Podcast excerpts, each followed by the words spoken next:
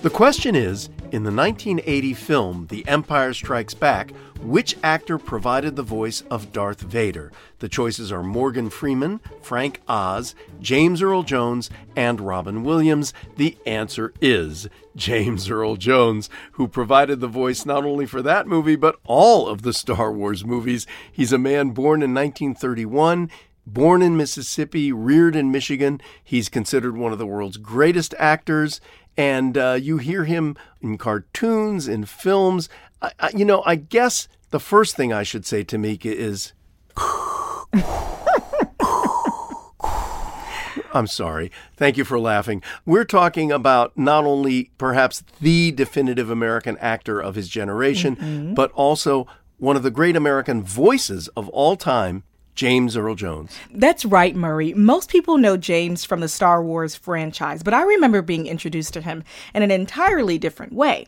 He was the voice of Mufasa in The Lion King, and as King Jaffe Joffer in Eddie Murphy's Coming to America. Do you remember that movie? Yes, indeed. I love that movie and watched it with my kids probably several hundred times.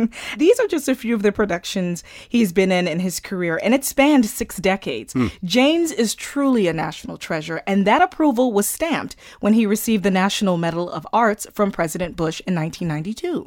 I remember that was first President Bush, and I'm old enough to remember him as a stage actor in addition to his many movies. He's a great Shakespearean. I saw him do an amazing King Lear. Mm. So he, he does everything from that to those comedies, as you mentioned. That's right. He has an incredible range, and he's narrated classical music pieces and done poetry readings. He can do anything. And he's one of those people, those rare people who's got an EGOT. He won at least one Emmy, Grammy, Oscar, and a Tony. Whew, that's that's a career. Mm-hmm. Um, tell me, how did he get started? His road to success wasn't an easy one. You know, for James, his struggle started when he was a kid. He stuttered. Wait, well, wait a minute. Mm-hmm. James Earl Jones, one of the most articulate voices in America, stuttered? Mm-hmm. He did. And it was so severe that he barely spoke for eight years. But thanks to his high school English teacher, who's a poet, he noticed that James wrote a poem and he shared it with his teacher. And the teacher basically told him, You didn't write that poem. And he said, Yes, I did.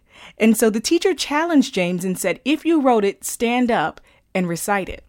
James gets up in front of the class, recites the poem, and that's where he starts to rediscover his voice. Wow. And the reason why he calls his English teacher the father of my resurrected voice. Thank goodness for that English teacher. Mm-hmm. I know his father was a terrific actor, mm-hmm. Robert Earl Jones, and you know, in his stage career, James Earl Jones started out here in Washington, D.C. That's right. He was in a play called The Great White Hope at Arena Stage with another actor who went on to be quite famous, Jane Alexander. And when he did the movie version, he got an Oscar nomination. But he really went on to have a major influence on movies and the theater. He created the role of Troy in August Wilson's play Fences, which got him a Tony Award. And so he really has been a major figure in the culture of our nation. And thank goodness he continues to be. I hope mm-hmm. we'll see a lot more and hear a lot more of James Earl Jones in the next years. Thanks so much, Tamika. You're welcome. That's it for now. I'm Murray Horwitz. And I'm Tamika Smith. And if you want to check out a video of how Darth Vader might have sounded, we've got a link on our Facebook page. We're Ask QOTD on Twitter and Facebook.